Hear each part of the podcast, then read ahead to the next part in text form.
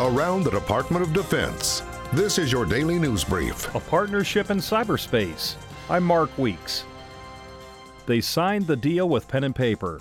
But Defense Secretary James Mattis and Chile's defense minister signed an agreement pledging closer cooperation in combating cyber threats. We have a strong, trusted foundation of military interoperability. The joint statement that we signed today will enhance our defense cooperation, specifically on cyber operations and protection of Chile's cyber domain. In Santiago, the secretary said the United States and Chile continue to build a resilient and transparent partnership based on democracy, respect for human rights, and economic opportunity for all.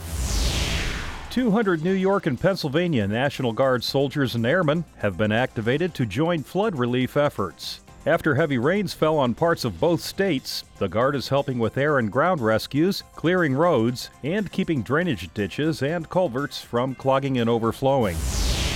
The Defense Department played a role in the recent rescue of a youth soccer team and their coach from a flooded cave in Thailand.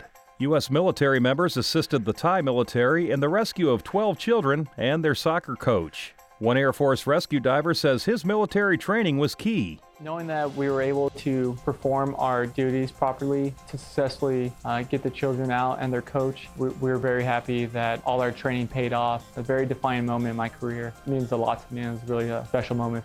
That's your DoD News Brief. I'm Mark Weeks. For more information about your military, go to defense.gov.